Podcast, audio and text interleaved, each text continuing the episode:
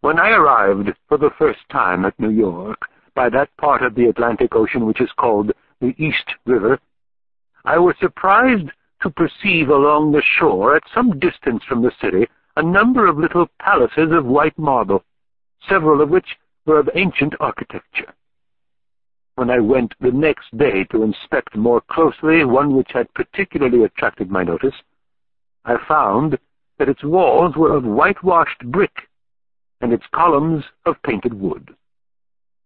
All the edifices which I had admired